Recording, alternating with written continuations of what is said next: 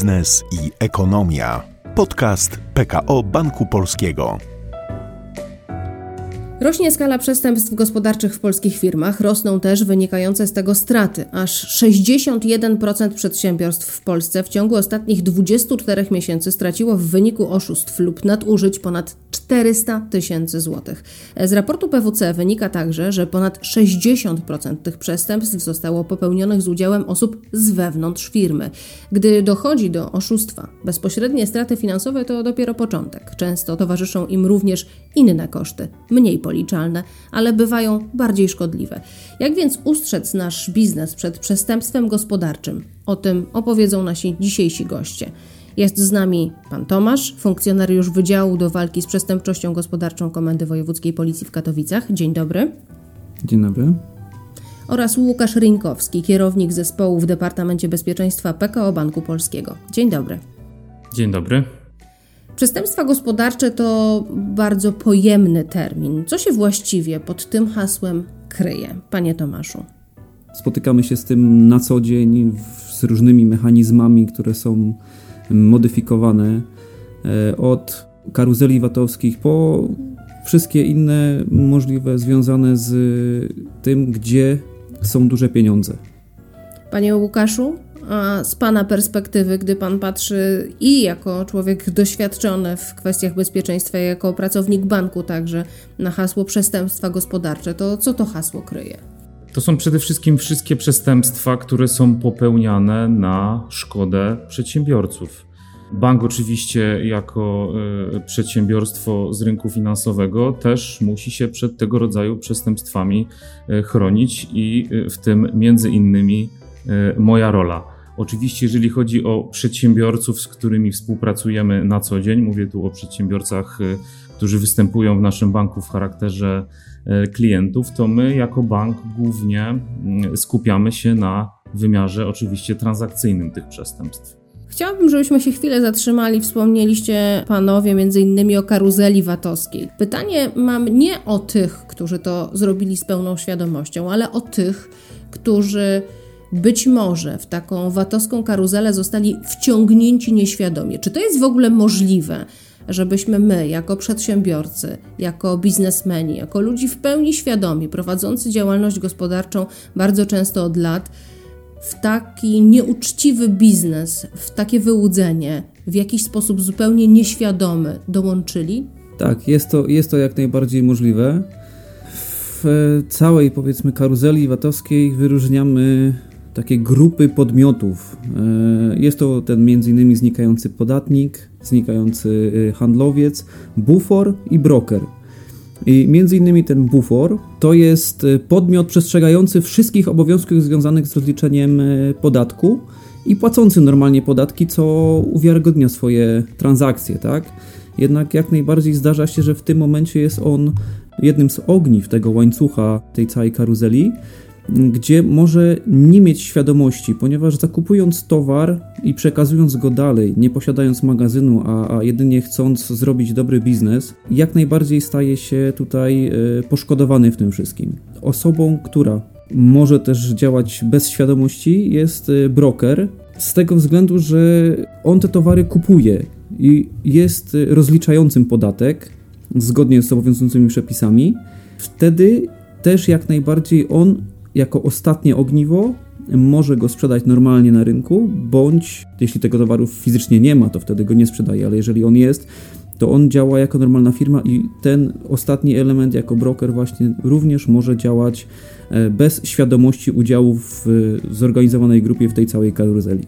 Co w takim razie, panie Tomku, powinno zaniepokoić przedsiębiorcę? Kiedy ten biznes może mu się wydać podejrzany, i nie powinien do niego dołączać, żeby właśnie nie stać się albo tym e, brokerem, albo innym udziałowcem tego przestępstwa. Przede wszystkim tak naprawdę szybki i duży zysk. To jest y, najczęściej wykorzystywane przez tych ludzi, ponieważ y, w większości przypadków zajmują się oni, czy zaczynają się zajmować działalnością, która no nie leży w ich e, normalnej naturze, tak? Ktoś, kto zajmuje się sprzedażą samochodów, nagle zaczyna e, sprzedawać stal, no to wiadomym jest, że gdzieś ktoś mu polecił, on chciałby zarobić, ale nie do końca jest świadomy, jak ten mechanizm działa, i on po prostu przyjmuje taką fakturę kupując, i w tym samym dniu ta faktura idzie dalej. To niestety tak działa rynek, że e, firmy, które w tym siedzą od lat, zarabiają na, na co dzień na tym, co, na czym się znają, a wchodząc w nowy rynek, gdzieś te ryzyko no właśnie udziału w takiej e, karuzeli no, trzeba brać pod uwagę. Ale i na swoim rynku wielu przedsiębiorców szuka dobrych okazji i szybkiego zysku. Panie Łukaszu, z Pana doświadczenia, zawsze to może oznaczać kłopoty, także y, sprowadza to tutaj na przedsiębiorcę ryzyko nieuczciwego kontrahenta, niekoniecznie VAT-owskiego, ale nieuczciwego? Niejednokrotnie właśnie kontrahent, który chce nas y, oszukać, właśnie y, oferuje na przykład niską cenę, tak? Jeżeli chcemy coś od tego kontrahenta e, nabyć, to oczywiście będzie nas tą niską ceną zachęcał. Więc jest to jedno na pewno z głównych kryteriów, które pozwala nieuczciwym kontrahentom e, e, zawierać umowy, które potem nie są realizowane. To znajduje odzwierciedlenie w transakcjach, które zachodzą na rachunkach. No co tu dużo mówić, jest to główne kryterium, którego trzymają się nieuczciwi kontrahenci. Jak więc takiego nieuczciwego kontrahenta rozpoznać, panowie? Co powinno wzbudzić naszą czujność? Oprócz tego właśnie, że obiecuje nam krociowe zyski, oprócz tego, że te zyski mają przyjść w szybkim czasie, jak możemy go też sprawdzić, żeby w tę pułapkę nie wpaść? Przede wszystkim dokonujemy sprawdzeń w podstawowych bazach, które mamy dostępne w internecie. Sprawdzamy firmę w bazie KRS, sprawdzamy firmę w GUS-ie, sprawdzamy firmę e, w ogóle w sieci, czy ma jakiekolwiek opinie, bo może akurat się zdarzy, że już ktoś przez taką firmę został oszukany, już gdzieś wobec takiej firmy toczy się postępowanie. I to są działania, które są e, bardzo proste do zrobienia. Zazwyczaj one już dają e, jakieś światło e, na to, czy ta transakcja się uda, czy ona się nie uda, czy warto wchodzić w taką firmę, czy można mieć podejrzenia. Mamy tutaj też e, drugi poziom działalności przestępczej, która mm, powoduje u sprzedawców zazwyczaj budowanie dobrych relacji, czyli taki kontrahent buduje sobie pozytywną historię. Zamawia towar, raz, za ten towar płaci, ponieważ płatność jest z góry, płaci drugi raz przy kolejnym zamówieniu, natomiast przy trzecim zamówieniu zamawia towar, już dogaduje się na odroczoną fakturę i w tym momencie znika. Nie bardzo mamy jak się zabezpieczyć, czy to dana firma ma się jak zabezpieczyć i ma sprawdzić. Jeszcze się nie zdarzyło, żeby właśnie w ten sposób po weryfikacji w tych wszystkich możliwych źródłach, czyli w bazach REGON, w bazach GUS czy, czy, czy KRS-ie, gdzieś wyszło, że taka firma już coś robiła, ponieważ zazwyczaj jest to firma, która działa w bardzo krótkim czasie, w bardzo krótkim okresie wiele firm naciąga w taki sposób, na, na, na, na, tych samych zasadach, i w momencie, kiedy już wychodzi, że taka firma oszukała ileś podmiotów gospodarczych, to znika i dopiero wtedy zaczynają się jakiekolwiek opinie, jakiekolwiek właśnie informacje, że coś gdzieś już jest nie tak. A ci sami ludzie otwierają, jak rozumiem, nową działalność gospodarczą i próbują naciągnąć nowych przedsiębiorców. Czy taki jest tak. mechanizm ich działania? Dokładnie tak. Firma, firma znika, e, zostają po niej dokumenty, natomiast otwierana jest nowa, nowa firma i mechanizm się powtarza, czyli znowu zamówienie towaru z płatnością z góry raz bądź dwa razy, żeby sobie zbudować dobrą opinię i wiarygodność, po czym trzecia faktura zazwyczaj jest na odroczony termin płatności i taka firma znika. Z towarem oczywiście. Pan Tomasz powiedział, jak to wygląda mm, z punktu widzenia firmy, która Y, zamawia towar u przedsiębiorcy, to ja może powiem, jak to wygląda z punktu widzenia przedsiębiorcy, który zamawia towar u nieuczciwego kontrahenta. Przede wszystkim taki nieuczciwy kontrahent, u którego coś zamawiamy, będzie kontaktował się z nami prawdopodobnie tylko elektronicznie, tak? Nie uświadczymy numeru telefonu, jeżeli już to komórkowy tak chciałem zaznaczyć, oczywiście nie dyskredytując nikogo, że poważni gracze jednak, poważni przedsiębiorcy, tak się wyrażę, posługują się wciąż telefonami stacjonarnymi, więc y, stały kontakt poprzez telefon stacjonarny, y, przypuszczam, powinien być y, możliwy w kontekście naprawdę poważnego kontrahenta. Pamiętajmy, że jeżeli jest to istotne z punktu widzenia naszej firmy zamówienie, kosztowne i mające istotny wpływ na przykład na naszą działalność produkcyjną, nie wahajmy się wykonać, czy też odbyć wizyty y, u tego kontrahenta, weryfikując, czy on w ogóle dysponuje tym towarem, który oferuje. Tak? Jeżeli mówię, uzależniamy y, od y, dostawy tego towaru naszą działalność, to bądźmy pewni, że ten towar dotrze. Możemy też zawsze pytać i prosić o referencje innych kontrahentów, którzy mieli z danym przedsiębiorcą do czynienia. Tą drogą również sprawdzić, czy dana osoba, czy dana firma wywiązuje się ze swoich zobowiązań i czy ewentualnie możemy liczyć na to, że taka transakcja zakończy się pomyślnie. Oczywiście, jest tylko jeden warunek: zróbmy to przed zawarciem transakcji, a nie po, bo niestety bardzo często się zdarza, że najpierw dokonujemy płatności, a dopiero potem weryfikujemy na przykład opinię na temat y, naszego kontrahenta, co jest oczywiście błędem. Panowie, pytanie do obu z Was. Komu dzisiaj kradnie się tożsamość w biznesie i po co? Jako, że mówimy o przedsiębiorstwach, to ja pozwolę sobie tak przewrotnie podejść do tematu i powiedzieć, że przedsiębiorstwu też tożsamość możemy ukraść. Odbywać się to może na przykład na zasadzie takiej, że ktoś podszyje się pod y, jakieś przedsiębiorstwo, mało tego przedsiębiorstwo znane. Załóżmy, kontrahent działający w branży spożywczej dostaje informację elektroniczną, że jakaś firma, która działa na rynku zagranicznym, dostarcza towary do dużej sieci, załóżmy, hipermarketów. Oczywiście taki przedsiębiorca polski, wiedząc, że może sporo na tym zarobić, od razu zgadza się na współpracę. Oczywiście ze strony tego kontrahenta zagranicznego no nie mamy tego elementu negocjowania ceny. On zgadza się tak naprawdę na wszystkie warunki zaproponowane przez polskiego kontrahenta i oczywiście stara się o odroczoną płatność, na przykład 15-30 dni od dnia dostarczenia towaru. Polski przedsiębiorca wysyła towary za granicę. Ten transport jest oczywiście realizowany, dociera do magazynu, mamy normalnie magazyn, mamy rozładunek, mamy mamy dokumenty przewozowe, wszystko odbywa się jak przy e, normalnej e, transakcji, natomiast później oczywiście nie dochodzi do płatności. I wtedy dopiero przedsiębiorca zaczyna weryfikować u źródła w firmie, pod którą się podszywano, czy rzeczywiście do takiej transakcji w ogóle miało dojść. Niestety okazuje się w perspektywie czasu, że do takiej transakcji wcale dojść nie miało i firma, z którą rzekomo przedsiębiorca korespondował, nic o tego rodzaju transakcji nie wie. Także też kradzież tożsamości może dotyczyć przedsiębiorstwa. Panie Tomku, a jeśli chodzi o ludzi, komu tę tożsamość się dzisiaj kradnie? Prezesom? Tak, głównie prezesom, e, zarządcom e, dużych firm, którzy są decyzyjni przedsiębiorstwie, którzy mają możliwość e, zlecania wykonania przelewu, którzy dysponują e, możliwością przekazania informacji księgowej czy, czy, czy komuś, kto zajmuje się płacami, tak aby, aby ta osoba wykonała przelew na wskazany rachunek wysłany przez, przez właśnie tego prezesa.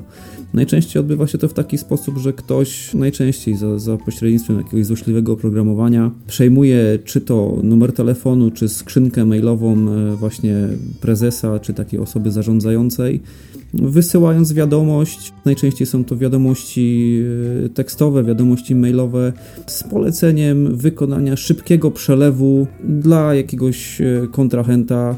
Taka księgowa nie dopytuje, nie weryfikuje tylko z poleceniem pana prezesa się nie dyskutuje, trzeba wykonać przelew, a później tak naprawdę się okazuje, że te pieniążki poszły tam, gdzie nie miały i firma jest stratna.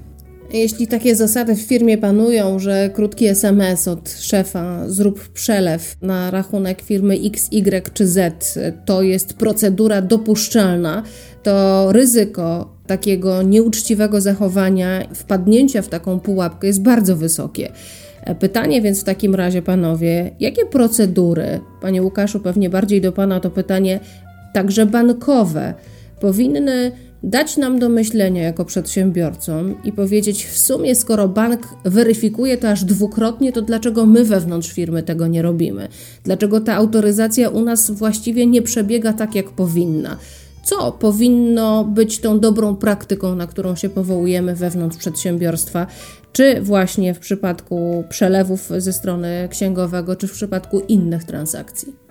Przede wszystkim bank dostarcza narzędzie przedsiębiorcy. Tym narzędziem jest oczywiście system transakcyjny, tak? Ma możliwość przedsiębiorca dokonania płatności na etapie prowadzonej przez siebie działalności gospodarczej. Bank też, y, oczywiście udostępniając przedsiębiorcy narzędzie, wskazuje, aby postępował przedsiębiorca według konkretnych zasad, które oczywiście mają zapewnić bezpieczeństwo korzystania z systemu transakcyjnego. I teraz rolą przedsiębiorcy jest, żeby w swoim przedsiębiorstwie stworzyć procedury, które będą zapewniały bezpieczną autoryzację transakcji już wewnątrz przedsiębiorstwa.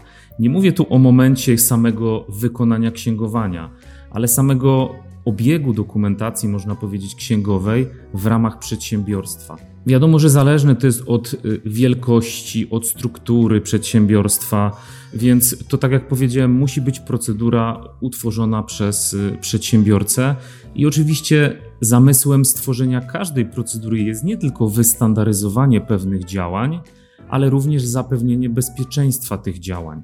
Myślę, że przedsiębiorca, który będzie kierował się logiką na etapie e, tworzenia takiej procedury i będzie we właściwy sposób wskazywał, jak ma być autoryzowana każda z transakcji zlecanych przez przedsiębiorcę, nie powinien dać się wmanewrować w żadne przestępstwo. Mówimy tutaj o sytuacji, w której nieuczciwością wykazuje się kontrahent, nowa osoba, osoba, która dopiero buduje sobie zaufanie, ale niestety przedsiębiorcy miewają także kiepskie doświadczenia wewnątrz własnej firmy, czyli z pracownikami. Zdarzają się nieuczciwi pracownicy, a szkody, które wyrządzają danej firmie, bywają także nieporównanie większe niż te, które wyrządza taki nieuczciwy kontrahent, który pojawia się i znika, bo pracownik bardzo często latami próbuje firmę naciągać. Panie Łukaszu, z jakich mechanizmów korzystają pracownicy, kiedy próbują firmę oszukać? Nadużyć pracowniczych dopuszczają się nie nowi pracownicy, tylko pracownicy, którzy pracują już kilka dobrych lat w firmie. Dlaczego tak jest? Y, no, moja opinia jest taka, że ten pracownik, który pracuje wiele lat w firmie, przede wszystkim wie, jak ta firma funkcjonuje, wie, jak funkcjonuje system kontroli wewnętrznej, wie, jakie uproszczenia i odstępstwa od procedur niejednokrotnie są stosowane, co umożliwia mu we właściwy sposób, właściwy oczywiście dla niego, ukrywać popełnione przez siebie przestępstwo. Młodzi pracownicy, nie wiedząc tego, y, o czym wiedzą długoletni pracownicy, jeżeli już popełniają nadużycie, to jest to jakaś y, drobna kradzież, na przykład, y, która nie przynosi dużej straty i jest w miarę szybko wykrywana z racji tego, że ten pracownik po prostu nie wie, jak w organizacji nadużycie ukryć.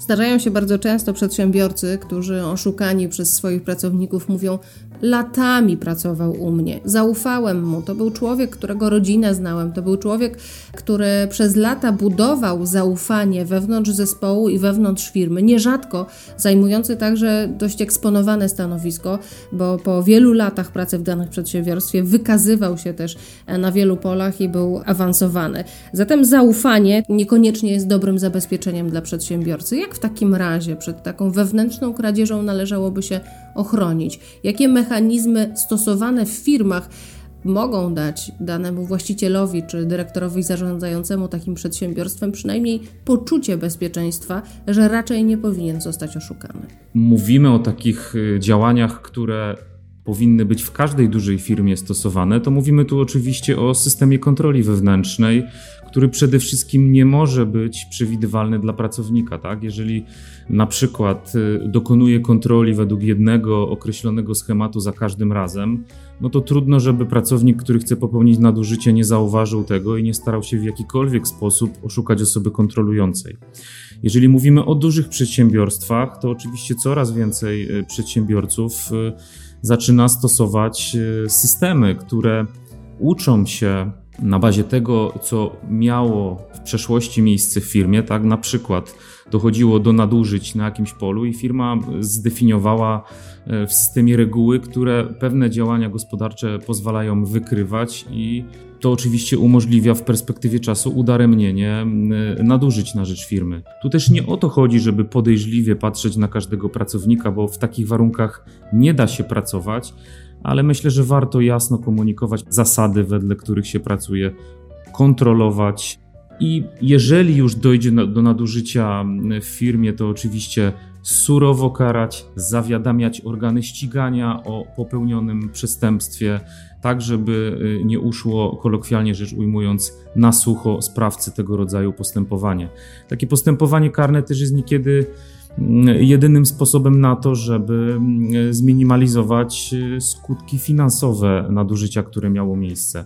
Mówię tu na przykład o orzeczeniu przez sąd obowiązku naprawienia szkody y, na rzecz przedsiębiorcy, szkody, którą wyrządził pracownik, a który w perspektywie czasu e, powinien oczywiście e, podlegać e, karze. Łukasz Rynkowski, kierownik zespołu w Departamencie Bezpieczeństwa PKO Banku Polskiego oraz pan Tomasz, funkcjonariusz Wydziału do Walki z Przestępczością Gospodarczą Komendy Wojewódzkiej Policji w Katowicach są dziś naszymi gośćmi. Co może zrobić, panie Łukaszu, właściciel firmy albo dyrektor zarządzający, żeby w jak największym stopniu przed taką wewnętrzną kradzieżą, przed tym wewnętrznym złodziejem firmę uchronić, sprawdzić pracowników to jedno, ale kto ma to zrobić? Pamiętajmy, że sprawdzonym sposobem na przeciwdziałanie nadużyciom wewnętrznym y, jest y, po prostu utrzymywanie osób, które będą wewnątrz firmy dbały o bezpieczeństwo. Y, nie musi to być cały zespół specjalistów, y, wydział czy też departament. Y, musimy dopasować ilość osób, które tym bezpieczeństwem będą się zajmowały, do skali prowadzonej działalności. To równie dobrze może być samodzielne stanowisko do spraw bezpieczeństwa. Dopasujmy wielkość naszego Wydziału Bezpieczeństwa do skali prowadzonej działalności. Należy pamiętać także, że ten tak zwany bezpiecznik, czyli osoba odpowiedzialna za bezpieczeństwo w firmie, nie tylko wykryje potencjalnego wewnętrznego złodzieja, ale także pomaga w opracowaniu właściwych procedur, które są konieczne do funkcjonowania e, firmy w taki sposób, by rzeczywiście każdy etap jej pracy został e, zabezpieczony. Może jeszcze warto powiedzieć e, o tym, że mówiąc bezpiecznik, nie mamy oczywiście na myśli tylko i wyłącznie pracownika, który zajmuje się ochroną fizyczną, tak? Mówimy tutaj mm, o pracowniku, który zajmuje się bezpieczeństwem w każdym wymiarze funkcjonowania firmy, czyli bezpieczeństwem y, kontaktów z kontrahentami, y, bezpieczeństwem rozliczeń pieniężnych itd. Tak itd. Tak co może zrobić przedsiębiorca, czy też co powinien zrobić przedsiębiorca w momencie, w którym odkryje, że padł ofiarą przestępstwa gospodarczego? Przede wszystkim, jeżeli dojdzie już y, do popełnienia przestępstwa na naszą szkodę, w konsekwencji oczywiście jednego z przestępstw, o których dzisiaj mieliśmy okazję porozmawiać, bardzo istotny jest czas reakcji przedsiębiorcy y, na stwierdzone nadużycie, czy to wewnętrzne, czy zewnętrzne. Jeżeli wypłynęły nam środki z rachunku na rzecz nieuczciwego kontrahenta, tudzież jeżeli e, środki poszły na numer rachunku, który pojawił się na fakturze w konsekwencji przestępstwa, zgłaszajmy jak najszybciej do swojego banku tego rodzaju incydent i równolegle zgłaszajmy oczywiście ten incydent do organów ścigania. Umożliwi to podjęcie szybkich działań zarówno bankowi, jak i organom ścigania zmierzających do zablokowania rachunku przestępcy, na który środki zostały skierowane. To jest bardzo istotne, bo jeżeli już ktoś popełnia nadużycie, przestępstwo, to miejmy na uwadze, że on doskonale wie, że zmierzają na jego rachunek środki pieniężne i czeka na te środki po to, żeby je wypłacić, przetransferować dalej i po prostu, żeby z nich skorzystać. Panie Tomku, z Pana perspektywy ten czas gra najważniejszą rolę? Tak, czas gra najważniejszą rolę, ponieważ przestępcy mają y, ten czas bardzo ograniczony. Oni wiedzą, że muszą szybko te środki upłynnić. I tutaj tak naprawdę każda godzina zwłoki takiego y, przedsiębiorcy, który już zorientował się, że jego pieniądze zostały skradzione, to jest tak naprawdę coraz bardziej nikła szansa na znalezienie tych pieniędzy i znalezienie sprawców. Ale należy też zaznaczyć, że przychodząc na, do, do jednostki policji, składając zawiadomienie, bądźmy przygotowani. Bądźmy przygotowani w możliwie jak najwięcej materiałów, danych potwierdzających, że do tego przestępstwa doszło. Bo niejednokrotnie zdarza się tak, że przychodzi taki oszukany prezes, który mówi, że wypłynęły mu pieniądze z rachunku i nie posiada on żadnych dokumentów, które mógłby nam zostawić, wobec których moglibyśmy zidentyfikować tego sprawcę. Adres y, mailowy, z którego y, została przysłana wiadomość, adres korespondencyjny z faktury, dane firmy, numer rachunku, wszystkie dane, które będą potwierdzały zawarcie transakcji, do której doszło i wobec której ten przedsiębiorca jest teraz poszkodowany. Chcąc podsumować wszystko to, o czym powiedzieliśmy, należy powiedzieć, że nie można się bać weryfikowania kontrahentów, tym bardziej, że współczesny świat daje nam mnóstwo narzędzi ku temu. E, mówię tu oczywiście o powszechnym dostępie do internetu, który stanowi naprawdę ogromny zasób wiedzy na temat historii współpracy innych przedsiębiorców, na przykład z kontrahentem, z którym my mamy zamiar współpracować. Idąc dalej, nie bójmy się wprowadzać e, systemów kontroli wewnętrznej, nie bójmy się wprowadzać procedur wewnętrznych, które pozwalają nam wiele procesów e, uregulować, właśnie po to, żeby do tego rodzaju nadużyć, o których powiedzieliśmy, nie dochodziło. To są takie elementy, czy też metody z pozoru y, proste, natomiast wielokrotnie właśnie te najprostsze sposoby pozwalają uchronić nas przed najwyższymi stratami. Bardzo Panom dziękuję. Pan Tomasz, funkcjonariusz Wydziału do Walki z Przestępczością Gospodarczą Komendy Wojewódzkiej Policji w Katowicach oraz Łukasz Rinkowski, kierownik zespołu w Departamencie Bezpieczeństwa PKO Banku Polskiego byli naszymi gośćmi w podcaście Biznes i Ekonomia, a słuchać można nas na YouTubie, Spotify, Apple Podcast i Google Podcast, do czego zapraszamy. Panowie, bardzo serdecznie dziękuję za to spotkanie. Dziękujemy. Dziękuję bardzo. To był Biznes i Ekonomia, podcast PKO Banku Polskiego.